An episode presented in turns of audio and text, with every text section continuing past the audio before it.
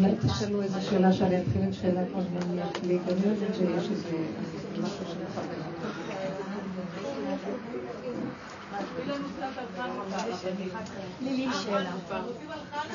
אני לא, אני לא מורה של... אה, אני לא דוסית, אני לא חרדית. לא, אני לא, אני לא באתי בהשקפה לתת שיעורים ממה שכתוב. אני באה לדבר על עבודת הנפש, אני באה לדבר איך לקחת את מה שכתוב בתורה ולהסתכל שזה בבשר ודם שלנו, ואיך אני יעקב ואיך אני אהיה עשיו. ואיך הייתה המלחמה ביניהם, ומה זה אומר לגבינו. זה בפרשה, ויאבק איש עמו עד עלות השחר, ויוותר יעקב לבדו, ונשגב השם לבדו. איך אנחנו מגלים את השם בתוך כל הבלגן שלנו? אני לא רוצה יותר סיפורים, קשה לי. סיפורים זה יפה, זה נחמד. אבל סיפורים זה בהשקפה, זה בדעת. אנחנו צריכים לפרק את הדעת ולרדת לאמת, לעצמות. לחיות וחי בהם. מבשרי יחזה אלוקה. זה השיעורים פה, הבנתם? מה אני אספר לכם? אז תקראו ספרים. יש ספר התודה, יש ספרים נהדרים שמספרים על כל ההשקפה של אה, דת ישראל, כן, כמובן. התורה ומה שצריך. וזה לא חסר, זה יש לנו מלא, הכל מלא ספריות, הכל, אצלי סוגרים ספריות. אצלי עומדים מול, מול הניסיון, מול המבחן. את עומדת מול הניסיון ואת, ואת רוצים לשחוט אותך, מה תעשי עכשיו? ותדעי שזה השם ולא אף אחד, ואין דמויות, ואין עולם, ואין כלום. וגם תדעי שזה הוא הפיל אותך בניסיון, והוא סגר לך את העיניים שלא תראי כלום והכניס אותך למצב. ואין להגיד, זה בגללם, בגלל זה, בגלל זה, איך עשיתי, למה עשיתי? אמרתי לך לא לעשות ככה, כי ככה וזהו. מוכנות להיכנס לזה? כי אם לא נעשה ככה, אז אנחנו נשתגע. אז לכו לספרים, צדיקים, כולם צדיקים, כולם צדיקים. אני לא, אני סגרתי את המחלקה הזאת. אני רוצה לנגוע בפגם. מה גורם שהשם לא מתגלה פה ואנחנו בגלות? מה גורם שאנחנו כל כך בגלות? והגלות לא נגמרת. איך הבן שלי שר בשבת. והפק, אנחנו שם, והפק יסמך מגוי גלות. נכון, תוציא את העם שלך מהגלות. זאת אומרת, תוציא את הגלות שלך מהעם שלך. והפק יד גלותך מגוי עמך. כן, ככה, נשאיר ככה. בוא נוציא את ה... די, די. אז איך לא מתייחסים לדמויות בתוך הסיפור הזה? איך לא? איך לא נותנים להם ממשות? לא לדמויות, וזה קשה. קשה. קל לי לדבר על הבמה. נכון. כי אני עכשיו לא בעידנה, לא בזמן של הניסיון, אבל כשבא ניסיון, אני מתפרק לרסיסים. ואני רוצה לפרק כל מה שרק מרגיז אותי בדרך, ואני צועקת מההתאמנות של הדרך שנים. אבא, ואתה שלחת אותם. למה שלחת עליי? כואב לי. ואני אומרת לו את הכאבים שלי. ואפילו שאני יודעת שהוא שלח, ויש לי צד שאומר, השם אוהב אותך, הכל לטובה. ואני אומרת לו, זה השקפה. אני אומרת לבורא עולם, זה השקפה, אבל אני בשר ודם. כרגע זה כואב לי, ואני לא רואה, אני בחושך שזה לטובה, אני לא רואה, בבקשה תתייחס אליי לרגע הזה. אני לא רואה, תן לי עכשיו לרגע הזה נחמה. תתגלה עליי עכשיו, יגאל הנה ופרוס לך חביבי עליי את סוכת שלומך במצב הזה. לא לאחר מעשה ולקרוא מה, מה כתוב בסיפורים. אני נכנסת לנקודה, אני רואה איך אסתר הייתה מול המן שהיא רצתה להרוג אותו. כאשר עבדתי, עבדתי. כל רגע בניסיון אנחנו במקום הזה. באותו רגע זה כמה להתאמן עליו שבאמת אני לא יהרוג חלילה. ואני לא אגיד מילה לה שנראה, ואני אעמוד ואני אסתכל ואני אגיד, אבל ריבונו של עולם, כמה שאנחנו לומדים בהשקפה שהכל זה אתה ואין עוד מלבדו והכל ברגע אחד, אני לא רואה אותך כלום, אני רק רואה את הנחש עוקץ. ואני לא יכולה לסבול את החיים. אז תעזור לי, ברגע הזה אתה חייב להתגלות עליי. מה זאת אומרת שאני מבקשת גילוי השם ברגע הזה? בשר ודם פשוט כמוני. הרגיעות שנהייתה לי אחרי התפילה הזאת, וכל הארז שיצא, זה גילוי השם. אני לא מחפשת אותו בשמיים, ואורות ונצמוצים, והחמה נהייתה, והלבנה נהייתה חמה, והיום נהיה לילה, לא, הלילה נהיה יום, לא. אחרי תפילה כזאת פתאום אני נרגעת ואני אומרת, תנשמי, אין כלום, אין כאן אף אחד. אין כאן אף אחד, הכל יסתדר. אני נכנסתי באיזה ניסיון, שראיתי שהוא זרק אותי לניסיון, בניגוד לכל ההיגיון ולכל העבודות שעשיתי, אה, לחיות את הסכנה ולא ליפול בניסיונות. כי מי זה שרוצה ליפול בניסיונות? כי לך לא עומדים בניסיונות. אל תביאני לידי ניסיון ולא הייתי ביזיון ולא כלום. תרחם עליי ותעזור לי. ועם כל זה וכל יחד הסכנה, הוא הרב לי מאיזה זווית והכניס אותי לתוך הניסיון וזהו.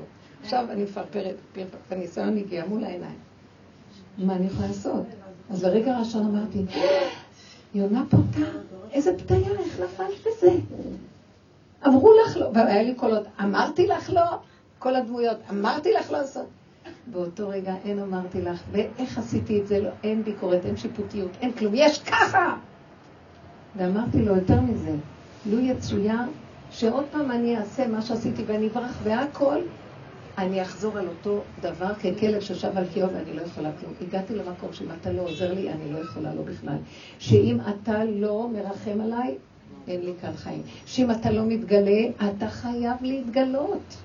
פשוט אתה חייב. זה מצב שהביא אותי לנקודה שאמרתי לו, כל זה קרה כי למדתי כמה אני כסילה ופותה, ואין עצה ואין תושייה כנגד רצון השם. למה? למה להביא אותי למצב הזה? כי הוא רוצה לראות לי השכל שלו לעמוד בכלום, לא המידות ולא עבודת השם, ולא שום דבר, לא הייחוס ולא שום דבר יעמוד לנו פה. הוא רוצה להכיר, להביא אותנו להכרה של השפלות, של הכלומיות, של המצב של הפגם, איזה טיפש האדם, בהמות הייתי עמך. תתגלה עליי ותשמור עליי. בשביל זה הוא הביא את הניסיון הזה. בשביל שאני אגיד לו, אל תשאיר אותי רגע אחד בעולם בלעדיך, הסתרת פניך איתי לבד. אל תסתיר פניך ממני. אבל ברמה שזה התאבדות אם אתה מסתיר פניך ממני. וגם לא רק זה, גם בדרישה. אני, כמו שאתה בעל כורחי, שמת אותי בעולם הזה, אדם בעל כורחך במשנה פרקי אבות. בעל כורחך אתה חי, בעל כורחך אתה נוצר, אתה חי, אתה מת, וגם אתה עתיד ליתן דין וחשבון. אז כמו שכל זה בעל כורחי, אני אומרת לו, בעל כורחך שאתה גם חייב להיות איתי. זה לא יכול להיות. שאני בעל כורחי ואתה אחר כך תגיד לי, אבל, אבל, אבל, אבל, כי אני לא אוכל לעמוד במקום הזה אם אתה לא תהיה איתי. אין מקום שאפשר לעמוד פה. אנחנו הולכים בטעות שהיא, כל הסבל והייסורים באים בטעות הזאת. והיא קלקול עץ הדת. וייתם כאלוקים, זה התסמונת של עץ הדת. כולנו מחפשים שלמות, וחיוביות, וגברות, וגדלות, ועוד מעט נגיע, כולם רצים, אלו ואלו עמלים. אפילו גם היהדות הנפלאה שלנו, שהיא כולה מלאה ערכים נהדרים, גם היא באותו קלקול, כולנו באותה רשת. אלו ואלו רצים, ואלו ואלו עמלים. אלו עמלים על כל השטויות שלהם, ואלה עמלים על ערכים נכונים. אבל שמתם לב מה התסמונת שמזיזה את כולם, שיהיה להם זה צלמה, למה שהם עמלים כל כך? כי כולם רוצים להגיע כבר ל top, כאשר אין שום top ואין כלום, הכל דמיון אחד גדול. אין top, לעולם לא נגיע, לעולם נשיג, אין אדם מת וחצי תאוותו בידו. אז מה כן יש פה? שהשם רוצה להראות לנו, זה הכל דמיונות, זה דמיון עץ הדעת. ונח, אז למה אנחנו, גם בתורה אנחנו רוצים להיות התלמיד חכם הכי גדול, הצדיקה הכי גדולה, הצנועה הכי גדולה, הכל הכל הכל, נכון? זה נובע כתוצאה מהקלקול של עץ הדעת. אז למה שמתם לנו איזה קלקול? כי עד שלא תמצו, אתם יצאתם מהדלת, מאותה דלת שנכנסתם, אותה דלת תצאו. עד שלא תאכלו אותה עד הסוף, עם הישות ועם הגאווה והגדלות, אתם לא יכולים לרדת מהדבר הזה. כלומר, אתם צריכים להתעייף ועד זוב דם. תשתדלו להיות צנועים, והשם מביא לכם ניסיונות שתראי איך לא היית צנועה. אה, אה, תשתדלו להיות הכי צדיקים, וברגע אחד את עושה את השטות הכי גדולה. תשתדלו להיות הכי תלמידי חכם, ותראי איך שאת מקנאה שההוא יותר מההוא. הוא יביא לך את זה שתקראי, ואז את נשברת. למה את נשברת? כי האגו שלך נשבר, כי את רוצה להיות גדולה. אז השם אומר, את עם האגו הזה לא יכולים להכיר אותי. ושך גדלות האדם, וגברות הנשים תיפול, ואדיר בלבנון יפול, ונשגב השם לבדו ביום ההוא, עד שתורידו את הראש. אז אני אביא לכם את כל הניסיונות שישברו אתכם. ואנחנו לא מבינים, אנחנו הולכים בתורה הכל. אתם גנבים, אתם גונבים, אתם הולכים בתורה, אבל אתם גונבים את הכל בשבילכם. אתם רצים כדי להיות בראש. אתם רצים בשביל עצמכם, אתם מאבדים את עצמכם, לא אותי. הבנתם מה אני מדברת? תעשו, תקיימו את התורה, מה אכפת לכם אם תפלו אותה היום? מה זה קשור? תשתדלו לעשות מה שאתם יכולים לעשות. בעליל זה אני זה שמביא אתכם לנפילה ולכישלון, זה רק השם. אז למה עכשיו את שבורה? כי האגו שאומר, אה, ככה קרה לך? איך הם רימו אותך? אה, למה מי אני שלא ירמו אותה? הלוא אם רגע אחד אני מצליחה לעשות משהו, זה רק אתה. ואתה כל הזמן מסתיר את הכישלון שלי, וזה הרחמים שלך. יום אחד זזת הצידה ואמר לי, בוא נראה לך מי את באמת שאת חושבת שאת משהו. אפס ועין. דבר הכי פשוט שכל אחד יודע, אני לא יכולתי לדעת באותו רגע, אז מה? לא הראה לי את הכלום שלי. עכשיו נשברתי כי אני כלום, אז תעבדי על זה שככה את תמיד, למה את נשברת? כי זה האגו שלך רוצה להיות משהו. אנחנו כאן בפח יקוש של גדלות וגאווה, וכל הכישלון של עולם התורה זה רק זה. יש לנו מידות וערכים שאין באף עולם. אין. אבל דבר אחד גונב אותנו ומפיל לנו את כל העבודה הקשה שעשינו בכל הדור. הגדלות והכבוד והחשיבות העצמית והמושלמות ולכן אנחנו גם לא יכולים אף פעם להבין את השני, כי אנחנו דנים ושופטים, כי אנחנו מושלמים בדמיונות שלנו. ועד שלא תיפול התודעה הזאת, תודעה, עד שלא תיפול התודעה לא יכול לבוא משיח. משיח זה אחדות. שלא יהיה מכר דל בפני שואה. הבנתם מה אני מדברת פה? וזה הדרך שאנחנו עובדים כאן המון שנים, לא? להסתכל על הפגם של עצמנו. זה מאוד קשה. גם רימו אותך, גם את צריכה לראות שאת בעצם זאת שגרמת, וגם אם גרמת לא יכולת אחרת, ולצחוק בסוף ולהגיד, אבל הכל זה אתה, אבל אני רואה אותך מציץ, ואתה מראה לי את הכלום שלי. אז יהי שם השם בורח מעתה ועד דוד המלך היה צדיק נשגב, כמו כל הצדיקים, כל גדולי העולם היו צדיקים. מה זה צדיקים? שהם רוצים, כתוב צדיק, זה שמצדיק את בוראו עליו. אבל יש משהו שגונב בקליפה. הצדיק, לפני שהוא מגיע למדרגה שמצדיק את בוראו ואומר, אתה השם צדיק על כל הבא עליי, יש מקום שהצדיק רוצה להרגיש את צדקותו. בחנני ונשני, אמר דוד המלך. הוא היה כל כך עובד השם, כל כך אוהב השם, כלות הנפש להשם. ואז הוא אמר לו, בחנני ונשני, צרופה כליותיי וליבי. אני כל כך אוהב אותך, שאני פשוט אמסור את נפשי עליך. אמר לו השם ככה, אתה בעצם עובד אותי מתוך רוחניות של גבהות של כלות הנפש לכיוון הגבוה. זה דבר גדול. אצלנו אנחנו אומרים כזה מדרגה מאוד גדולה.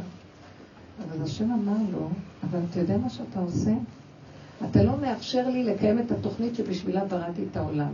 אני בראתי אותך בעולם שתישאר פה, ואני אבוא עד אליך, יתבע הקדוש ברוך הוא שתהיה לו דירה פה בעולם. הוא רוצה להתגלות פה. הוא התאווה בית מקדש שיהיה לו פה. הוא נתן לנו את ארץ ישראל. לא לעלות על ההרים ולטפס על הגבעות ולעוף בעננים. לחרוש, לזרוע, מצוות התלויות בארץ, מצוות בין אדם לחברו, לחיות כאן וחי בהם. הוא רצה להתגלות, ההוויה רוצה להתגלות בתוך מציאות הטבע. ייחוד קודשא בריחו שכינתה, כן? אומר לו דוד המלך, אני טבע שרוצה להגיע עד אליך. Don't call us, we call you. אל תבוא עד לפה, אני אעלה אליך ואני אשכון אצלך ויהיה לי מתוק. השם אומר לו, לא, אני מבין אותך שאתה אוהב אותי. אתה יכול לקחת את כל האהבה הזאת, לכלוא אותה, לעבוד אותה, לעבוד איתה, לפרק אותה לרסיסים, ולדרוך עליה, ולהגיד, אני נשאר פה. לא תראו לכם, בן אדם שמתגעגע והוא פוחד לצאת מהגג, יישאר פה. נכון, אנחנו בפיוט של ידיד נפש אומרים, ידיד נפש הרע. אז בבית השני אומר, הדור נאה זיו, נפשיכו אל הסבתך, אנא כל רפא נעלה, בהרות לנועם זיווך. נכון? אני יכולה האהבה, אני כל כך מתגעגע. מה אומרים בבית הרביעי?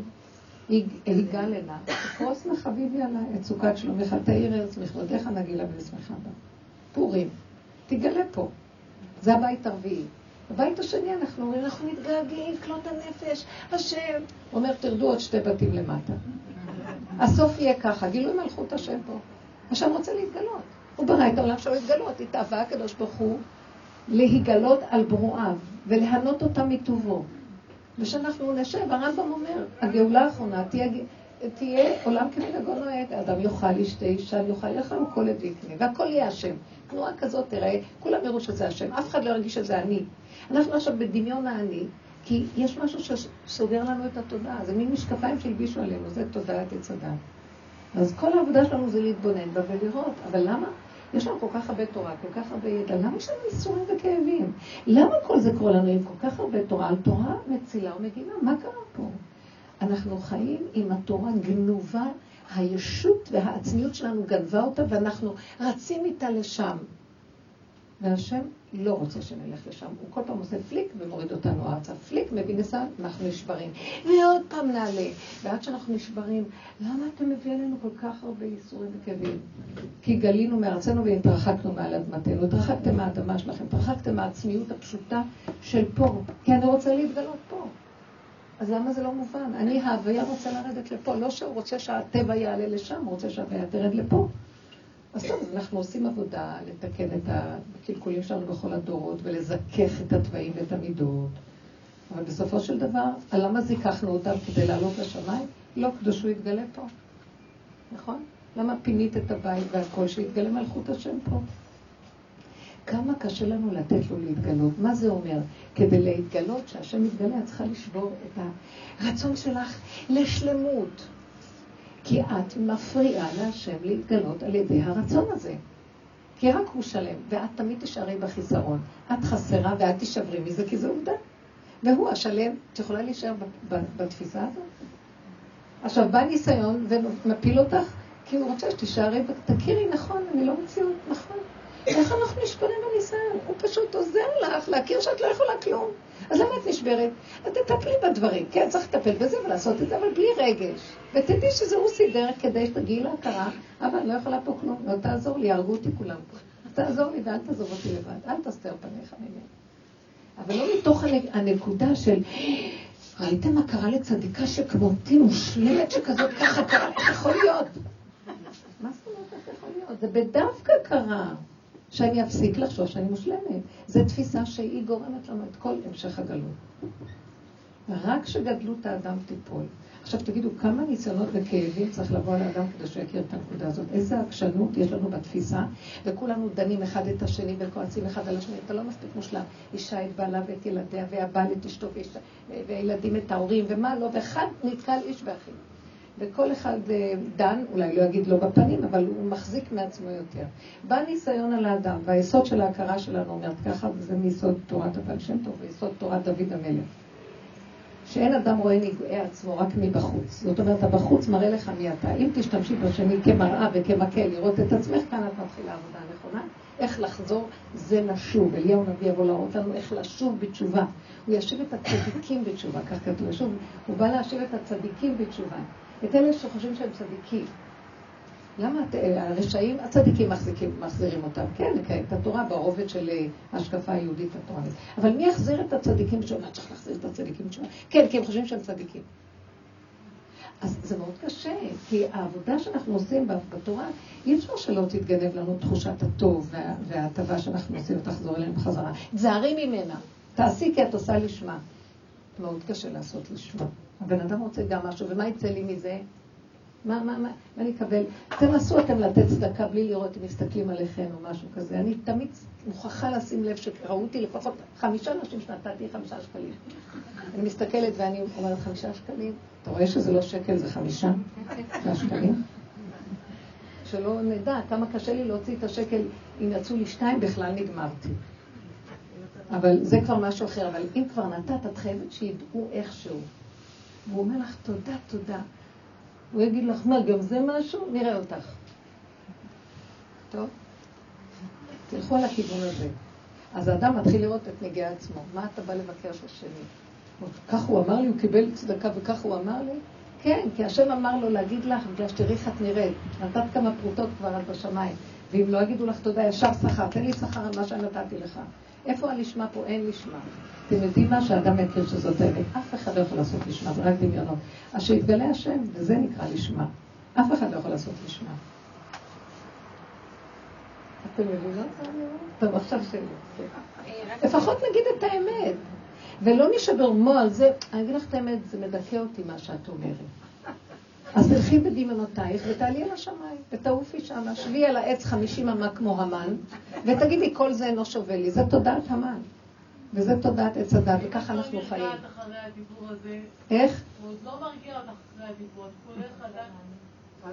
לא, הכאבים שיש לי ממה שאני רואה מעצמי, וזה נכון שאת קולטת, זה כמה קשה לי להגיע להכנעה. להגיד, אבא, אתה צודק. אז אני אומרת לו, אבא, איזה מלחמה מתחוללת בפנים, יש כוחות של רשע שלא נותנים לי, ואלה כוחות מאוד צדיקים. את לא מבינה שהתגלה הכל, ומשיח הרי לנו מה זה הרשות ומה זה הצדקות. כי אדם לא יכול לסבול שהדירו אותו מהמזרח, שלא נתנו לו את הכבוד הראוי כי הוא כל כך מיוחד וטוב. אמא עשתה כל כך הרבה וילדיה לא נותנים לה הכרה. אישה נתנה לבעלה והוא מזלזל. זה נורא כואב לנו, נכון? אז השם שלח את הדבר הזה שזה יקרה. למה? בואו נעשה סדר. בדורות הקודמים היו עושים סדר, כי הגמרא אומרת מה זה צריך, מה זה, וצריך לעשות סדר. לקראת הסוף, זה לא תהיה עבודה, עבודה תהיה, תבלעי. זה לא, לא מבקשים עכשיו סדר, זה לעומת זה, מבקשים עכשיו גילוי השם, כל הסדרים יתמוטטו. ימותו כל מוסדי הארץ. יאמינו שמאל יתפרצו. רק השם יתגלה ואת השם תעריצי. אז על מנת שהוא יתגלה, תכירי. מה תכירי? תכירי כמה קשה לך לקבל שככה עשו לך. בכל אופן זה לא דרך ארץ. עכשיו תגידי לי, דרך ארץ זה בין אדם לחברו. עכשיו השם רוצה להתגלות. זוזו כולכם הצידה, מה כאן? לא, לא יהיה, החשבונות האלה לא יהיו. זה הוא סידר את הכל כדי שבן אדם ילמדו. אם אתה תתעקש לחפש עכשיו סדר ובן אדם לחברו, ותתנהג אליך שיהיה בהגינות ותריבו על ההגינות, אז uh, לא יהיה גילוי מלכות השם. אתם יודעים שבבית שני, כל בית שני נחרב, הם היו צדיקים, תלמידי חכמים, מדקדקים במצוות. וכל היום היו דנים דיני תורה אחד את השני, ולוקחים כל אחד את השני לבתי דין לראות מי יותר צודק. וגם הם היו חושדים אחד בשני שכל הזמן שהשני הוא צדוקי, כי היו הסדוקים וכל מיני בייטוסים וכל מיני שיטות פילוסופיות שהן נגד התורה. אז כל הזמן היו חושדים את השני. אתה תסתכל כמה אתה חושד. למה אתה חושד בשני? אתה יותר טוב? עצם זה שאתה חושב שהשני לא בסדר, אתה שוטר הבריאה, לא שמתי אותך להיות שוטר, תהיה שוטר על עצמך. אז זה עשה פירוד נוראי, ואיש את אחיו, זה היה שנאת חינם נוראי. זה עד היום. לא יכולה לבוא. מלכות השם לא יכולה להתגלות ככה. מה? יפה את שואלת, יקרה שלי. אני אתן לך תשובה, מה שהשם ייתן לי לתת לך, בשכל של הדעת, של הדרך. מה הדרך אומרת? מאז שאכלנו מעץ הדת אנחנו כבר, כאילו הסתתר השם, זה נקרא גלות. והגלות לא התחילה שיצאנו מירושלים. מאותו רגע שאדם אכל מעץ הדת, נהייתה יללה, נהייתה מצרים בעולם, שזה הטבע בלי השם, וככה העולם עכשיו מתנהל. אז עכשיו, בצ... באכילה של עץ הדת, התודעה שנהייתה עכשיו, יש עץ הדת טוב ועץ הדת רע, שתי תודעות, נכון? אז העולם התחיל להתבלבל, כל אחד סידר מה שזה טוב ומה זה רע לשיטתו, כן? בסדום לא להכניס אורחים היה ערך עליון. וכל מיני דברים מהסוג הזה. והיו בלבולים גדולים בעבודות זרות שונות, ובין אדם לחברו, ובין אדם למקום, וכל מיני דברים שהיה. אז, אה, והתורה, אברהם אבינו וזה, ואמרה בוא נעשה סדר. בסדר? בוא נגיד מה טוב ומה רע מצד התורה. שבני אדם ידעו שלא כל אחד יגיד, זה האמת שלי, זה האמת שלך. בסדר? מה התורה? ואז אתה סדר. עכשיו, אבל התורה, הלוחות הראשונים שבאו, היא לא עשתה את הסדר הזה. הלוחות הראשונים שבאו, היה גילוי השם. עוף לא צייץ, שום ישות לא הייתה בעולם. ישראל הכניעו את עצמם למדרגה של אחדות כזאת, ויחן בלב אחד כאיש, כלום, אחדות. אין פרטיות, אין הפרט והדעות שלו. נפל המסכת הזאת של עץ הדת והדואליות שלו. כולם הכירו שאין טוב או רע, יש אין עוד מלבדו. יש טוב ורע של עץ הדת או רע. עכשיו, התגלה השם, והתגלה ברור ומוחלט שנעשה ונשמע בלי אין בכלל מה לדבר, יש גילוי השם וכל מה שרוצה נעשה, נכון?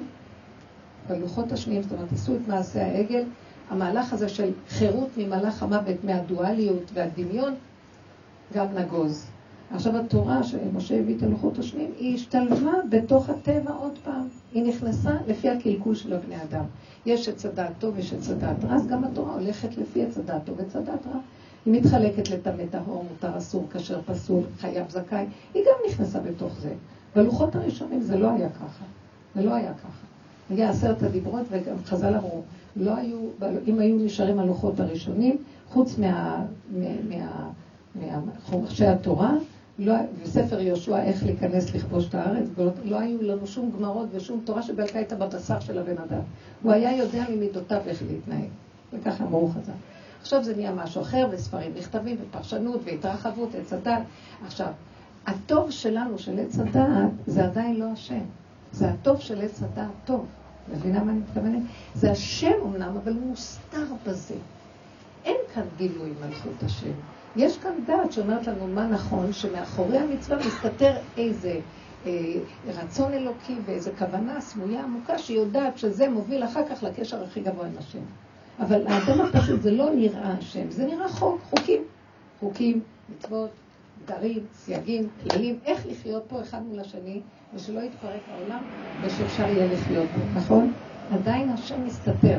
עכשיו את באה ואומרת, למה צריך שהשם יתגלה ברע, נכון? בשלילה. אם הוא מתגלה בטוב, של עץ הדעת טוב, אז את אומרת השם טוב. והרע זה לא השם. אז אנחנו אומרים שזה יסוד הכפירה. למה? כי עכשיו אנחנו אומרים על הרע, ברוך דיין האמת, ועל הטוב, הטוב והמתים. לעתיד לבוא נגיד על הכל ברוך הטוב והמתים. או נגיד הכל דיין, ברוך דיין האמת, הכל בסדר. למה? כי הטוב שלנו הוא לא הטוב של השם. והרע של מה שאנחנו חושבים רע הוא לא הרע של השם. השם זה משהו נעלם ונסתר מאיתנו, שאין לנו השגה, ואנחנו לא יודעים מה הטוב והרע שלו, כמו ש... כתוב במגילת איכה, מפי אלון לא תצא הרעות והטוב, שאנחנו מכירים. הוא, הטוב שלו הוא לא מה שלנו נדמה טוב ולא מה שלנו נדמה רע. זה המערכת שלנו כתוצאה מהדמיון שיש לנו, והבירור שהתורה נותנת לנו לברר את זה. אבל השם, השם הוא מעל כל זה, ואי אפשר לנו להשיג אותו ולהגיד, השם הוא טוב כמו שלנו נדמה. וכתוב, הבאתי לכם את זה פעם, שבכמה מקומות שכתוב, שאנחנו אומרים, אה, כמו ששילחת, איזה, אני חושבת שזה כתוב במסכת ברכות, כמו ששילחת את הקן ונחמרו רחמך עליהם, כך תרחם עלינו, משתיקים אותו, משתיקים אותו. למה משתיקים אותו? כי אתה אומר, אה, להשם יש רחמים כמו שאתה מבין, אז הוא שלח את כי הוא מרחם עליה, אז אתה לא מבין מה זה השם, אז תשתוק. אל תיקח את השם ותעשה אותו כמו שאתה חושב מה זה הטוב שלך. כן, ועוד כמה מקומות שהוא מביא שם, שהבני אדם יכולים, שכחתי את המקום כרגע, זה נמרח עם הראש, שהבני אדם חושבים שזה לטובה, אה, תעשה איתנו טוב, תלך איתנו בטוב, כאילו משהו כזה, ואז משתיקים אותו גם. כי מה שהשם עושה לנו זה לא טוב או רע, ואתם אל תפרשו את זה כמו שאתם רוצים. את מבינה מה אני מתכוונת? אז עכשיו, כשאת אומרת למה הוא הולך ברע, אני אגיד לכם משהו. כשהולכים איתנו בטוב, ישר אנחנו, ישר תסמונת עץ הדעת קופצת, ואנחנו, וואו, הגענו לטוב, אנחנו בטוב. גונבים את השם. לאדם ישר יש תחושה מאוד טובה עם הטוב, יש סיפוק, יש ריגוש, יש תחושה של התעלות. זה גניבה, את לא יכולה להכיר את השם ברמה הזאת, כי יש משהו גנוב, יש לך אינטרס במקום הזה להידמות לאלוקים. אבל זה מה שאת מדמיינת, שזה מה שיגרום לך להידמות לאלוקים, כי את האלוקות את לא יכולה להבין, ואת לא יכולה להגיע אף פעם להידמות לו, אף פעם לא יכולים להבין מהו. אבל אנחנו בדרכי בני אדם אומרים, תעשה חסד, תיגמל, הוא רחום, אתה רחום. אבל עדיין זה לא מה שאנחנו, באמת לא מה שאנחנו נראה לנו. זה לסבר לנו את האוזן, ושאנחנו כן נתנהג כאן בצורה טובה, שהרע לא יתגבר ואפשר יהיה לחיות, ושזה לא יהיה כאן טוב עבור וכאוס, נכון? אבל עדיין זה לא. אז לכן העבודה שלנו היא בעצם, השם אומר, אז איך אני אתגלה עליכם? שאני אפרק לכם את הטוב, ואתם תזדעזעו ותראו את השלילה שלכם, וגם לא תישברו, ותכירו את האמת ותגידו, טוב, זה מראה על הכנעה מוחלטת, רק דרך הרע אתם יכולים להכיר אותי. שלילת הטוב ועמידה בדבר איכשהו, שזה השלילי, איך שהמוח מפרש, זה ההוכחה שאתם אוהבים אותי. הבנתם מה אני אומרת? זה ההוכחה. כי אחרת, מניין לי שאתם אוהבים אותי? יש לכם אינטרס, סידרתי לכם חיים טובים. בואו נגיד הפוך על הפוך. בוא נראה אותך לא בורחת, לא כופרת, לא כלום, מקבלת, וצועקת את הכאבים שלך, כי יש כאבים, כי הבן אדם, הכאבים מראים שאני באמת לא רוצה את השם, אני רוצה את הסיפוק והריגוש ואת המדרגה שלי. אתם קולטים מה אני מדברת? אז השם אומר, רק דרך זה את יכולה ללכת. דרך אגב, גם במדע, להבדיל אלפי הבדלות, אי אפשר לאשש תיאוריה, לאמת אותה, רק על ידי שלילתה. את צריכה לשלול את הדבר על מנת להכיר אותו. גם כשאת שוללת, עדיין לא הכרת אותו, אבל את מתקרבת אליו. זאת אומרת, שלילת המציאות של האדם, הישות של האדם, ולא כל שכן החיובי, היא הכרת הבורא. היא תחילת יסוד העין, הכרת יסוד הבורא. זה לא מקום קל. אה, זה מה שאמרו גוג ומגוג, זה המלחמה הזאת. שלא יהיה קל לבן אדם לוותר ולהגיע אליה. זה מאוד מאוד קשה בעבודת הנפש להגיע לזה. אבל דוד המלך הצליח להגיע. בסוף הוא אמר, בהמות הייתי עימה. בסוף, במקום להגיד שיוויתי השם נגדי תמיד ולנתק את עצמו ממציאות השם בעולם, הוא אמר חטאתי נגדי תמיד, ומתוך זה הוא אמר שיוויתי השם נגדי תמיד. מתוך הכרת האפסיות שלו הוא אמר, אבל עדיין אני אוהב אותך ואני מכיר שאני רוצה אותך, רק אני נשאר פה כי זה רצונך. זה רצונך שאני אשאר פה ואני לא אברח מהעולם. כי רצוני להיות רוחני, לא בעולם.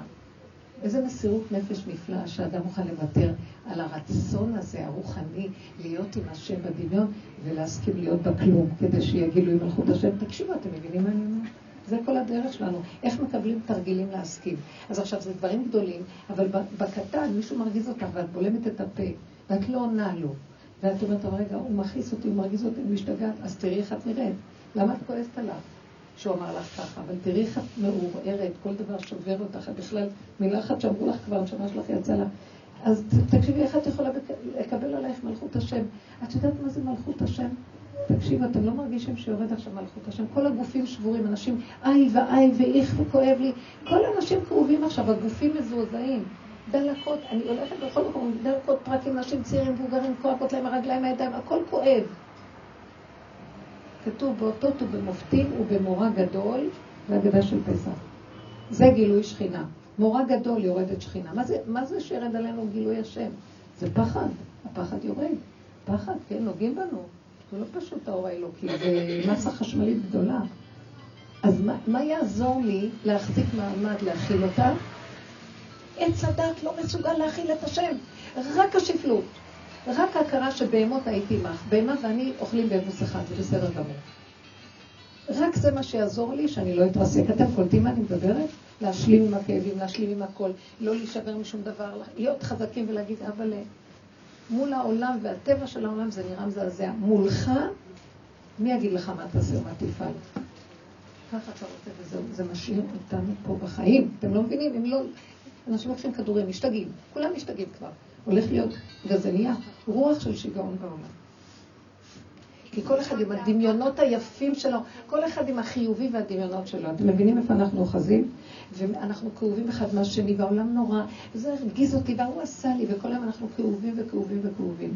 במילים אחרות, מלא גאווה וגאווה וגאווה וגאווה. זה הכאבים שיש, בגלל הגאווה שלו. כן. ברוך אתה אדוני אלוהינו אמרת בדרך לתת צעקה וזה היה עוזר. ועכשיו אני מרגישה שרק ברגע שאני נשברת, רק הוא לא לי כבר בצעקה כלום. כאילו אני מדברת ולא... כשאת לא נשברת. את מתקדמת פי מיליון ממני, כי אני נשברת כל הזמן. לא, אני לא אומרת שאני לא נשברת. לא, אני אומרת שאני נשברת. קשה לי, מה זה, אנחנו נשברים, ועובר איזה... עכשיו, כל העבודה היא שלא יעבור יותר מדי זמן. תמיד נשברים, אבל שזה יהיה מספיק פעמיים. לא, אני לא נשברת אחרי שאני נשברת. קודם אני נשברת, אחרי זה אני רואה שזה לא, זה כאילו לא מתגלה, אז אני אומרת... נכון. רק השלמה, בנות, השלמה, קבלה, הכנעה, הסכמה, הכלה. מה לעשות? ולצחוק, ולצחוק. כי אם לא נשתגע פה וזהו, זה הולך להיות תוהו ובוהו, ושום דבר לא יהיה ניכר. מה כן ומה לא, ומה נכון, מה לא נכון. כן, כן. כשעובר על האדם משהו מסוים, אז כן. השם רואה פשוט שזה יכול להיות אחרת, זה יכול להיות במקום משהו יותר גדול. זה, אני, זה באמת רוחני מה שאת אומרת. ואז ממילא, הרי אומר רבי נחמן, כשידע האדם שכל מאורותיו הוא לטובתו, הרי הוא בגאולה. עכשיו, אני רוצה להגיד לכם, לטובתי, לא משום שאני, שאני מתחילה לספר לעצמי סיפור, המוח ספר לי סיפורים. היה צריך יותר גל, מי יודע, אולי את עוברת ברחוב היה זה, ומי יודע על החוזה. אני לא רוצה להיכנס בזה. זה, אני מחפשת אמת. זה יכול להיות ולא. איך אני אדע? זה אולי. המילה אולי לא מתאימה לי. מה מתאים לי? מתאים לי שזה לטובתי ברור. למה? דבר אחד אני רואה, עכשיו אני רוצה את טובתי. מה טובתי עכשיו? שהוא הביא אותי להכנעה, הוא הכריח אותי דרך זה להסכים ולצחוק. אין בריאות הנפש יותר גדולה מזאת, תודה. זה לטובתי מיד. לא יודעת מה התכוון, יעשה ככה, לא ככה. אבל המצב הזה מביא אותי למקום של אם אני אכנס בזה ואלך ברצינות עם המוח שמספר לי סיפור, ככה עשו לך, אני אשתגע. ועצם זה שאני נכנעת ונאבקת על ההכנעה והסכמה וקבלה, אומרת הכל זה אתה, וזה בסדר גמור איך שזה נהדר. זה חירות ממלאך המוות. מהשופטנות העצמית והחרדה והמחשבות הרעות על בני אדם והקנאה והנקימה והשנאה והנטירה וכל זה. זה נחשים מוקצים, אני לא יכולה. מה אכפת לי כלום? אני יודעת שזה טובתי. איך? מה טובתי פה? שאני רגועה עכשיו כאילו כלום לא קרה. אי אפשר, רבנית, זה הצגה, איך אפשר להיות ככה בשעה? זה אנטי פולני הדבר הזה. זה אנטי פולני. את צודקת. טלי, זה נכון, אנחנו מדברים על נקודה, אבל זה ההתאמנות שלנו. בנות, וזה מה שאנחנו מדברים פה בשיעורים, תקשיבו לי, הקשיבו והסכיתו, בנות יקרות, תקשיבו. מה אני אומרת לכם כל השיעורים, ולאחרונה זה חזק, תשמרו על עצמכם. רוח חזקה עוברת, ואתם לא תפתחו את המוח להסתכל ולשפוט ולדון. אותם היינו הרבה דנים את עצמנו ושופטים, והיינו מסתכלים ומפרקים ומגדירים, וכן, עבודת ההתבוננות. לאחרונה הוא אומר לי, אם אני אפתח את המוח ואני רק כדי לעשות עבודה, אני אכחד שם. הרוח סערה כל כך גדולה שאת צריכה לסגור. לסגור. למה, כמה, איך ומדוע וכל זה, אין שאלות, כי ככה וזהו. העיקר שאני, בסדר? אני נושמת, אני אוכלת, טוב לי הרגע, הנשימה הזאת של השלווה, רגע שווה, כל חללי די העלמא, הכל שווה את זה. אנשים משתגעים ומצדיקים למה הם משתגעים. אין כסילות, זה השטן הצליח להיכנס במוח של עץ הדת ולפרק לנו את הצורה. הוא מנסה להרוג את כולם לפני שהוא מתאבד. והשם שוחט אותו, טל צחנתו באשו בים הצפוני. עכשיו הולך להיות שחיטה גדולה, תשמרו על עצמכם. והנביא אומר, לך עמי בוא בחדריך, סגור דלתך בעדיך. חבי רגע עד יבוא זעם. סגרו את המוח, סגרו את הדעת, צמצמו, צמצמו את המציאות. אל תפתחו ותרצו להבין ולדעת, זה זמן מסוכן. נעשים, אני ראיתי את הסיבות שהוביל לי שזה לא הגיוני, וכאילו, זה אני הבאתי את עצמי למצב, אני מנסה לדון ולשפוט את עצמי, וראיתי, לא. הוא, שיחק, הוא סגר את עיניי וסובב לי סיבות שנראו מאה אחוז מושלם לעשות את הפעולה. ואחר כך הוא התגלה הפוך על הפוך. למה עשית לי את זה? עקצת אותי? למה? כי ככה, אני רוצה שתגיעי למקום שאת לא תשאלי גם את השאלות, כי ככה וזהו, תמרי הלאה, רק תשמרי, תשרדי, עכשיו עכשיו זה בסדר. אבל בכל אופן היה זה וזה, אז הוא אומר, טוב, תגידי לי מה לעשות, כאילו, אז תביאי לי בחזרה את זה, תעשה לי את זה. אבל בלי רגש, בלי סערה, בלי נקמנות, ובלי אני אראה להם. ככה וזהו, הבנתם? זה לא אומר שלא נעשה פעולות, אבל מתוך כאילו, אנחנו שיטה יד, ודרכך הפעולות נעשות, גולם שדרכו זורם הפעולה. בלי פנטזיות. אה? בלי פנטזיות. בלי פנטזיות, בלי מוח, בלי לפתוח. יש שם נחשים ועקרבים, תיזהרו. אמרתי לכם גם. תיזהרו עכשיו מהמקום הזה של החשבונות והחשיבה והמחשב וזה וכן הלאה. אתם יודעים, עובדים על זה הרבה זמן, כן. הדרגה שמה שהרבן מדבר זה על כולם, שצריך לעבור משהו, כולם, אבל כולם היום. אני אגיד לכם את האמת רגע.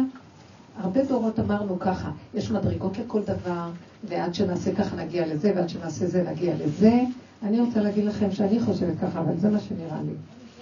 שאנחנו הגענו למקום שכבר נגמרו התהליכים, ואנחנו, כאילו, תהליכי הלידה, והראש עומד לצאת בלידה.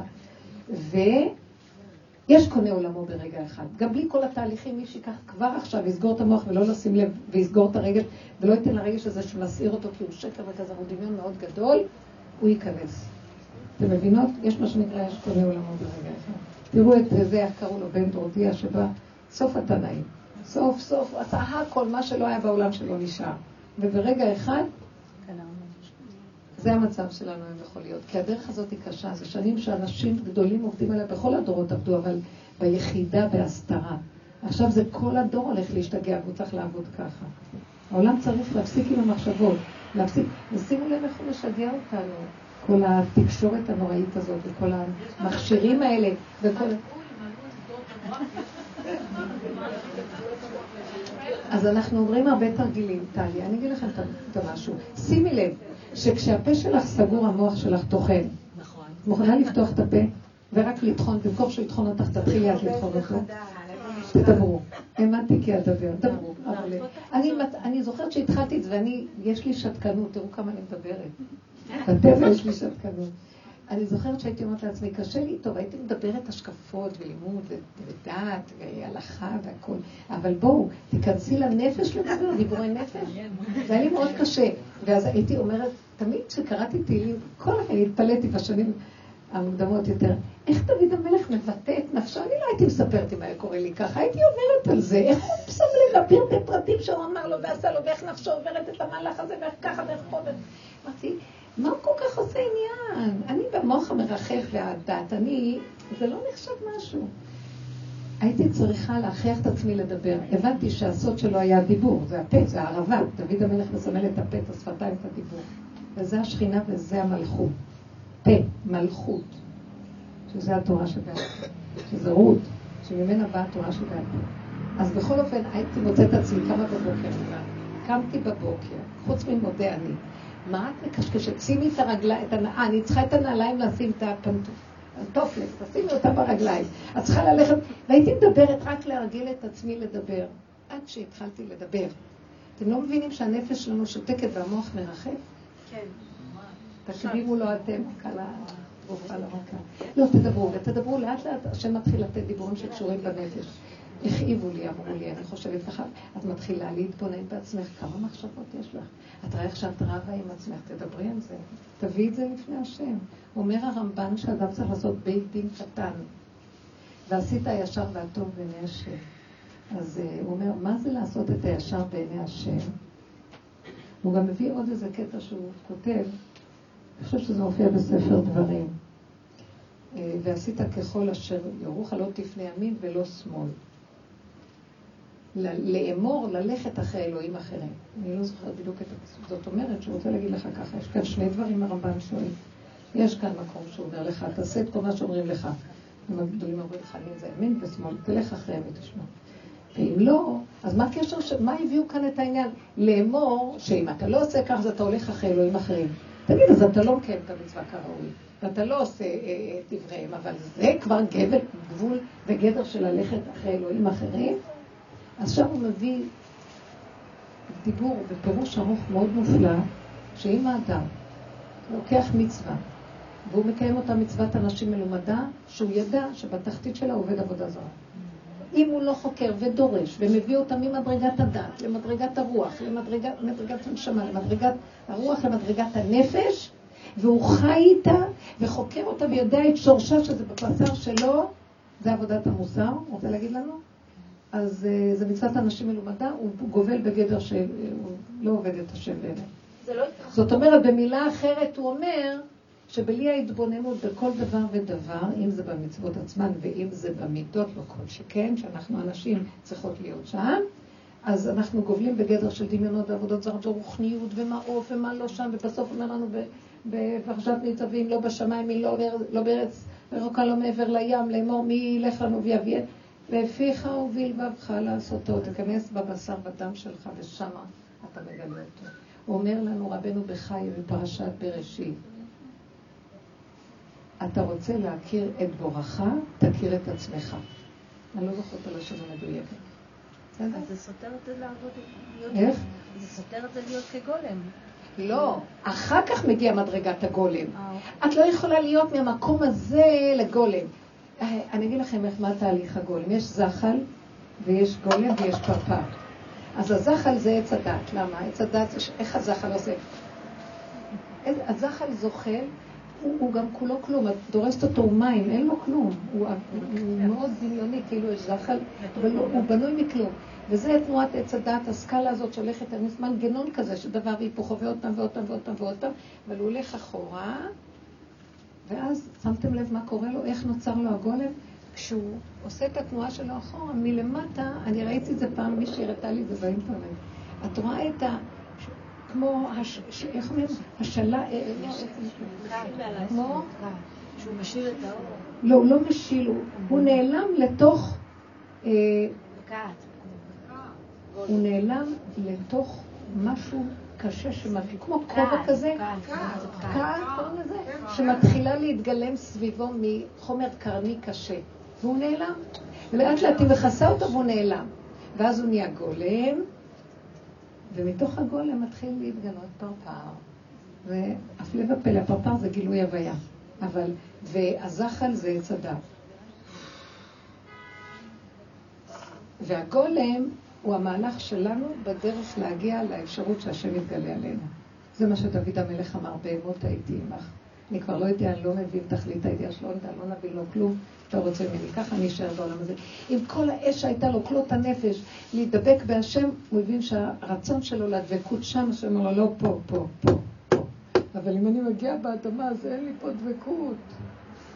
אז תשאר פה בלי דבקות. אני צריך לגלות. צאו מהדמיונות שלכם, הבנתם? גם אני לא הבנתי מה אני לא, גם בין ההבנה לקיום שלה יש 500 שנה הבדל.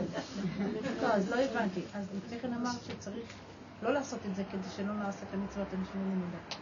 להתבונן. לא, אז ההתבוננות, יפה. יש את המצוות ועץ הדת והתורה והכל זה, התורה זה עץ הדת, זה ספריות זה עץ הדת. אבל אין לנו מה לעשות, הכנסנו בו, דרכו אנחנו מתקנים, דומה ודומה מתקן. עכשיו אנחנו עושים את האור, אנחנו עושים כמו זה, כל הזמן החכמים שקלה וטריה, תורים ושוקלים ומתווכחים וזה, והם מגיעים למצב הזה שמכניסים את עץ הדעת, מתפלספים הפלפול כנגד הבלבול של ענפי העץ, ואז הם מגיעים למצב של, מגיעים לנקודת האמת, מוציאים נקודה מתוך זה של בירור ההלכה והעניין. זה נקרא שהם נכנסים לגולם. עד ש... את יודעת, זה מאוד קשה. גם הייתי בהדרשה של הרב בן ציון אבא שאול, שהיה קרוב לבית שלנו, בשבת הוא היה דורש. הלכתי לשמוע אותו, והוא אמר ככה פעם, שהוא רצה לתאר מה זה עמלה של תורה. הוא אמר, עמלה של חצי שעה עיון בגמרא, זה כמו לחצוב חצי יום במדבר בסלע הכי קשה. עכשיו, זה מפרק את התולעת, את העץ הדעת הזה. עד שאדם, התשה, מתיש, תשש כוחו, מה שנקרא, ואז מתחיל להיות גולם. הגולם הזה הוא התרוקנות שלאט לאט מתחיל להגיע האור הגאוני שיושב על הגאונים. הם נהיים כמו גולם, הם לא יכולים להיות בעולם באופן רגיל. זאת עבודה של הגברים. אבל הנשים גם כן במידות. תשתקי, תתאבקי, אל תעלי. בוא ניקח אימא עם ילדים. כמה חרדה יש לנו מהילדים שלו? עשו ככה, שכניה, עשו ככה. תקחי את החרדה שמשהו, הילד, את רואה אותו עושה משהו, ותיכנסי פנימה, ואת החרדה, תעבדי עם החרדה. הילד רק היה מראה והמקל להראות לך כמה את חרדתית. ואת צריכה עכשיו להגיד, טוב, אני חרדה, כי נתת לי תורה, ואני צריכה להיות אחראית על זה שהוא יקיים בשבילך בדרך הנכונה, ומה אני אעשה אם לא? החרדה הזאת מראה לי שאני לא עם השם. אבל זה מה שכרגע יש לי. אז השם אומר לי, את יודעת מה? מאחורי החרדה אני מסתתר.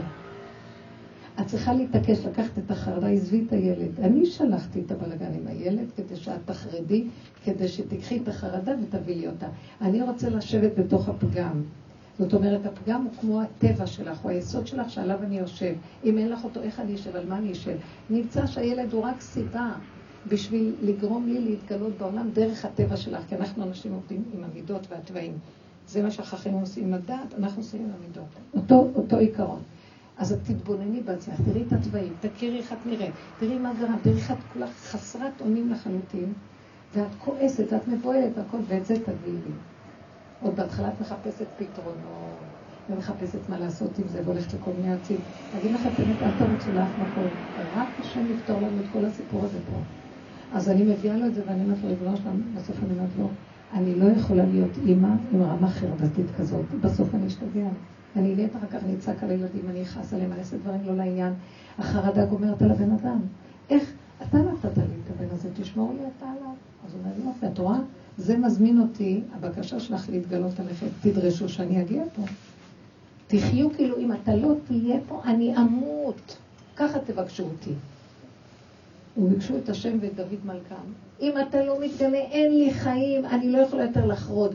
אני אגיד לך את האמת, אני אומרת לו, אני מוותרת על התורה, על הכל, אני אהיה משוגעת. אני... התורה עכשיו איך שהיא, אם אתה לא נמצא בה, היא תגמור עליי. אז מה? אבל וחי בהם, פיקוח נפש דוחה את כל התורה כולה. אם היינו לוקחים את עצמנו בגדר פיקוח נפש, מדברים עם השם ככה, הוא היה מתגלה. הוא מתגלה, חייב להתגלות. ואז, אתם יודעים משהו? הילד אני רוצה להגיד לכם, בשניות מתהפך אצלו דברים. אני כבר הייתי, הבנות פה מספרות לי כל כך הרבה שהן עובדות בדרך. הילד, מה שמתהפך לו, בשנייה שם נכנס לו במוח והכל מתהפך. למה שאני אלך להילחם? אלך לכל מערכת היועצים האלה והכל הטעיה פה. ואנחנו מחפשים את הבשר ודם שיושיע אותנו פה. והשם יסעיר עלינו את העולם, וימשיך להסעיר עד שנבין את המסר. אין לנו אלא לשאת את עינינו ולהבין מתוך המצוקה, תעריכו את המצוקות. תעריכו את החידלון, אבל לא ייאוש. זה לא ייאוש, זה כאילו הכרת האמת והכרה של אני לא יכול. הוא מחכה מזמן לשמוע את המילה של אני לא יכול. אנחנו מדי יכולים כל יכול. אנחנו כל כן. אני פעם שמעתי סליחה על תמימות. חסר לי פה המילה נגיד תמימות. כאילו משהו כזה שכאילו יש אדם שהוא תמים מבחינת טיפש.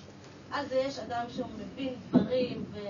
יודע שהעולם מאוד מורכב וזה, ועל זה יש את התמימות הנבחרת. ככה רבנית שאני שמעתי, כאילו, ואני לא יודעת, אני פעם קראתי ברמח"ל שהוא אומר שהגאולה תבוא על ידי התמימות והחיזוק. כאילו שבן... משהו כזה שבן אדם... כתוב על יעקב, יעקב איש תם. כן. אז אומר, אה, מפרש, מי זה מפרש? רש"י, אני חושבת, שהוא האיש של התם, הוא שולט על התמימות שלו. כי יש תמימות כסילית, יש תמימות של לפני ויש תמימות של אחרי. מה שנקרא בעולם, אה, בעגה, אה, נאיבי. זה לא מעלה. ויש אדם שהוא חקר וידע והכל, והגיע לנקודה של ההכנעה שהוא לא מבין כלום. על הטעם הזה מדברים, על התמימות הזאת. זה הגולם. זה הגולם שהוא חקר וראה והכל ואמר אין מה לעשות. אני כאן כלי, אני רואה שאני כלי להשראה שלך. הורני השם דרכך, הלך- בעמיתך. זה יהיה תמיד אלוהיך. בדיוק. אה, אברהם אבינו, לא היה דבר שהוא לא חקר בעולם. אהיה תמים והתהלך לפניי. אבל הוא חקר, הוא, בר, הוא בדק, הוא פירק, הוא התיר. עד שהוא הגיע למקום שנגמר הפירוק. ואל תחשבו שהסבך התפרק לו, הוא פשוט החליט שהוא לא יותר, הוא לא מפרק יותר, כי אין לזה סוף. אין לזה סוף. הקליפה תגמור עלינו אם לא ניכנע להשם. כי זה גם אתגר, להבין, לפרק, לעלות, לעשות. זאת עבודה בפני עצמה, התורה. זה אתגר לפלפל. אם לא יפסיקו את הפלפול, אנחנו נשתגע כאן ברוב. אנחנו נשתגע, המוח שלנו כבר ישתגע. צריך להתגלות עכשיו תורה, תורת עץ החיים, שזה כמו תלמיד ירושלמי, שאין בו את הפלפול כמו שבתורת תלמוד בבלי, שזה תלמוד של פלסוף ופלפול תיקון האומות, כל הסבך של העמלק של עץ הדת. אבל זה מהלך שאנחנו לא נוגעים, אנחנו נוגעים רק במקום, שגם בעבודת המידות יש מקום לרצות, להסתכל עוד ול... ואני ראיתי לאחרונה, אם אני אמשיך, זה שיגעון. תמימות, פשטות וקבלה, וזה כל כך קשה להפסיק, מבינה? וזה מה שאומר, איש תם, שהוא כמו אומר, אומר הוא בא, יש לו בעלות על התמימות, הוא האיש של התם, הבנתם? יש לו בעלות על התמימות. הרבנית, כן, אתם יכולים להגיד שאחרי הגולם אתה תהיה פרפר. נכון. לא שאני הפרפר, הגילוי של השם זה הפרפר, שכינה, השכינה זה הפרפר. אנחנו לא, לא, לא יהיה אני, האני שלנו הוא המטעה שלנו והוא גורם את כל הפירוט והכאבים. משיח זה, כל הגדלות הזאת תיפול ויתגלה השם, יהיה אחדות פשוטה בלבבות. לא, רציתי, חשבתי, לא. כן, חשבתי שבן אדם כדאי לו לעבוד, לעבוד על הגולם, כי בסופו של דבר גולם לא נשאר הרבה זמן. נכון, הוא זמני, היא צודקת. פה לבן אדם, אה. זאת אומרת שעכשיו הוא גולם. עכשיו הוא גולם, ואחר כך יתגלה השם, והשם והאדם זה, איך, איך אומר, אה, למעני למעני אעשה, השם והאדם הופך להיות דבר אחד. הלוא השם אין לו גוף ולא דמות הגוף. האדם הוא, הוא, הוא גילוי השם בתוכו, ולא יעלה על דעתו של אדם בכלל שזה מציאותו. כמו שהאדם הראשון היה בגן עדן, שהראשית שלו הייתה שבכלל לא היה מציאות עצמית. כל כולו היה כלי להשראת השכינה. כן, נכון, זה מה שיהיה בסוף, זה המהלך הנכון. וזה יכול להיות כבר, אבל נגיע לזה דרך הפוך, אחורה, תשובה, לשוב אחורה, אחורה, לשורש. לא קדימה, להיות עוד יותר ועוד יותר גדול, ולרוץ ולהשיג ולרדוף ולחלק שלל, זה לא. בדיוק הפוך מהתודעה של הדרך שאנחנו חיים בטבע שלנו, כן. אני אומרת, למה למה לא נזרק הכל על הקדוש ברוך הוא? למה נעשה את הכל על הגב שלנו?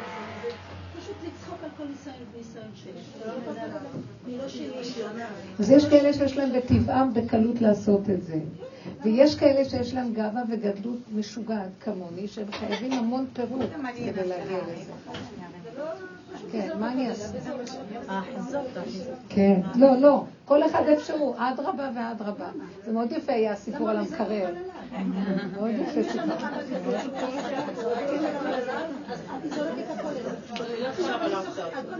אבל כל הדבר הזה שאומר לנו כאן, אינו דומה שאור בא מן האור כמו האור שבא, כי יתרון האור הבא מן החושך. ככל שהחושך גדול והקלקול גדול, אם האדם מתעקש, יהיה גילוי יותר גדול. כן.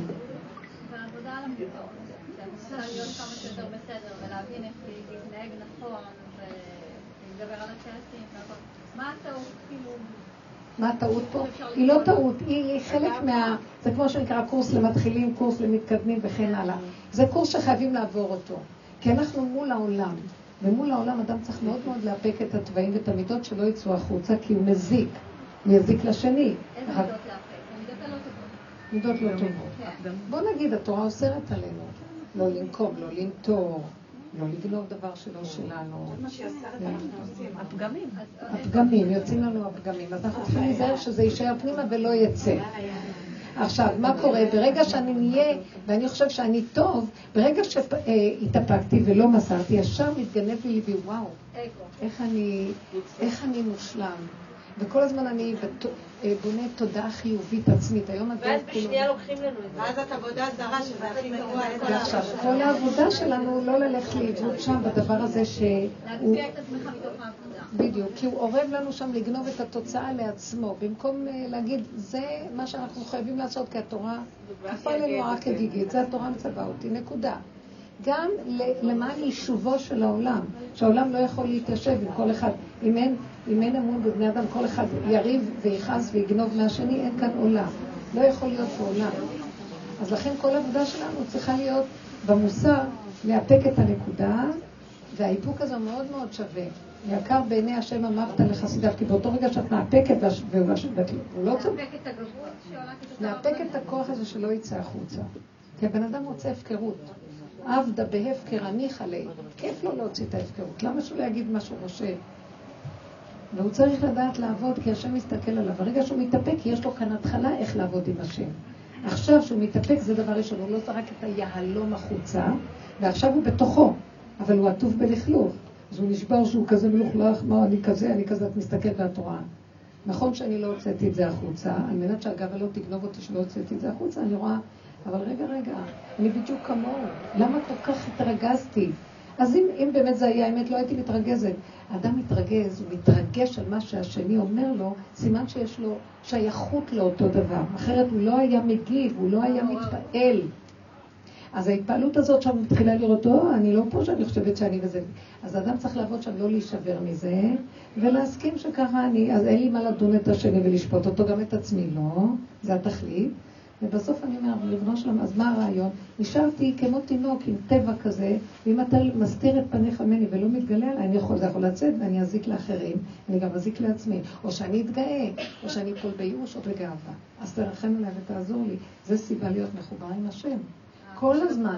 זאת עבודת המוסר בדרגה יותר פנימית. והיא לא בגדר של אני טוב מול העולם, אני מול בורא עולם. ואני חייב להישאר בגריעות על מנת להיות מול בורא עולם. כי אף אחד לא יעמוד עם הטוב שלו מול בורא עולם. כי לא יצדק לפניך כל חי. ובאיוב כתוב, ואם צדקת מה תיתן לו, הן בקדושיו לא יאמינו, במלאכיו ישים תהלה. ברגע אחד צורף את כולם. מי יכול לבוא להגיד לו אני משהו? לכן אם רוצים גילוי השם, באמת לכי רק על השלילה. אבל החוכמה היא לא להישבר ממנה. לא להישבר ממנה, כי ככה, לא להישבר בזה. כי זה הבסיס של הגילוי שלו. מבינה? אתם לא מבינים שהכל הפוך? זה לא מוכר לנו בשכל של עץ הדעת. אתם לא מבינים שהכל הפוך? למה? זה דוד המלך הצליח להגיע לזה. אבן מעשו הבונים הייתה לראש פינה. השלילה, כשאת עומדת בה, נהיה ממנה האור הכי גדול. אז שמתגלה השם אוהב. השם אומר ככה, תנו לי את הפסולת, אני אתן לכם אוכל. לא, השם, זה לא נעים לתת לך את ההוצאה עליהם. אני לא בשר ודם, לא מחשבותיי, מחשבותיכם. זה משהו כזה, אתם, הכל הפוך פה, פה הכל הפוך. כי אנחנו חושבים במושג של בשר ודם, וסידרנו במוח הדמיוני של עץ הדת, השם חיובי. זה הדמיון שלנו מסדר את זה. גם התורה אומרת, ואת יכולה להגיד בתורה, כתוב, ויתעצב השם מליבו, ויכעס השם מכעס בניו ובנת- ובנותיו. מה השם מתעצב, מה השם כועס, אבל אנחנו מלבישים עליו את התכונות שלנו, וככה אנחנו רואים אותו. אנחנו מענישים אותו עם א', וכתוצאה מהדמיון שלנו. ולכן גילוי יותר אמיתי של השם הוא רק במקום של השלילה. שימו לב שזה חכם מאוד הדבר הזה של השלילה, אבל היצר לא נותן לנו, מאיים עלינו, אנחנו לא יכולים לסבול שאנחנו שליליים, אנחנו מאוד חיוביים וצדיקים. אז זה מה שהיינו צריכים כל הדורות לעשות, אבל לקראת הסוף זה כאילו בן אדם עבד, עבד, עבד. אה, פעם הייתה לי איזה מישהי ש... משהו, אישיות מדהימה, מדהימה, שבאה לשמוע שיעורים וזה, היא חזרה בתשובה, בחורה ברמה מאוד גבוהה, ככה תואר גבוה, ממשפחה טובה, עם רכוש, הכל מסודרת, אבל מה, היא חזרה בתשובה בגיל מבוגר, וכבר הייתה בגיל 30 ומשהו, והיא באה, הייתה באה אליי ואומרת לי, כל כך הרבה שנים חזרתי בתשובה, אני מחפשת חתן שמתאים לי, אני כל כך רוצה להקים בית של תורה וכל. אז הייתי מציעה לה כל מיני הצעות, ואומרת לי, מה זה? זה לא מתאים, זה... לא, זה לא יכול להיות מתאים לי. באמת, ניסיתי למצוא לה משהו שהיא חושבת כערכה, אבל כל פעם השם זימן לי כאלה שעשו ממני אה, בדיחה. ובסוף היה איזה מישהו שהצענו לה, ואז היא אמרה, טוב. אני אמרתי לה, את מפסידה את הזמן שלך, הוא בחור טוב, תתחתני. תעבדי, הסברתי לה שהיא לא תמצא מה שהיא רוצה בערך שלה, אני צריכה למצוא מישהו שיהיה כלי טוב לבניית בית ועלית ילדים, ומה אכפת לך ממנו? תעשי את את העבודה שלך עם עצמך, רק שיהיה ביניכם איזה שפה משותפת. היא השתכנעה ודיברה דרכו. עכשיו היא התחתנה, שלושה חודשים לא שמעתי ממנה, אמרתי, בואו, הועידו לשם כי טוב, ברוך השם וזה. אחרי שלושה חודשים היא באה שבורה על ארבע. ואז היא אומרת לי, אין לי טענות, אין לי כלום כלום, אבל איך יכול להיות שאני קיבלתי כזה דבר? איך יכול להיות שאחרי כל כך הרבה, כמה השקעתי בחיים שלי, וכמה אחר כך בתשובה, וכמה אה, עבודה עשיתי, וכמה ויתרתי על כל מיני דברים, ובסוף את זה אני אקבל. בקושי קם להתפלל, ואז התחילה לבכות ולסבל לי כל מיני דברים, ושמה דגש על הרוחני שלה. שלו. שלו, כן. ואז הסתכלתי עליה ואמרתי לה מה שהשם שם לי להגיד, אמרתי לה, תראי, קורס למתחילים עברת, זה היה בהתחלה, בהתחלה. קורס ב' גם עברת, חזרת בתשובה, כן, מתחילים כאילו, בחורה ברמה, באמת, יש לה ערכים גבוהים והכל גם, משהו. ואחר כך גם קורס אה, אה, חזרת בתשובה והתחזקת וקיבלת. ועכשיו את נכנסת לקורס למתקדמים בדרגה גבוהה. את כל מה שרכשת, קודם את צריכה עכשיו לפרק ולחשוב, אין לי כלום, לא היה ולא נברא. תני את זה קורבן להשם. את מוכנה? לא היה ולא נברא. זה מה שמפריע לך ליצור את הקשר הנכון עם האיש שאת נשואה לו. אז uh, זה מפריע לך בתודעה. את יושבת שם ומשקיפה. תוותרי, תוותרי, תוותרי, תישארי עם הפגם. ואז, בגלל שהייתה באה לשיעורים, היא קלטה את המסר. תשארי עם הפגם שלך, אל תסתכלי עליו, תסתכלי על עצמך. זה מאוד מאוד מאוד יעזור לך. מה הפגם שלך? קודם כל, הפגם שלה, שהיא חושבת שמגיע לה, ושהיא משהו. אה, תראי, לפי דרך העולם היא צודקת, אבל את רוצה אמת? מה את רוצה, אמת או צדק? בין הצדק לאמת יש 500 שנה הבדל. צדק זה הרעיון של האמת, אבל זה לא האמת. וחז"ל אמרו, אין עומדים על דברי תורה אלא כן נכשלים בהם תחילה. יש לך רעיון נכון. את רוצה לחיות את מה שאת חושבת, הוא נעלם לך במוחש ואין לך כלום. ואז הוא מתחיל, כמו גרעין שנרקב, להתהוות מחדש בצורה אחרת לגמרי. אז מפריע לך התפיסה השכלית הקודמת שלך בספריית הערכים שלך, איך שסידרת את זה, זה מה שמונע בידך והכל. וזה לא קל, זה לא קל, זה קל זה. ברוך השם, ברוך השם, תפסה את מודם, אמרתי לה, זה, תני, תני את כל מה שעד עכשיו עשית קורבן.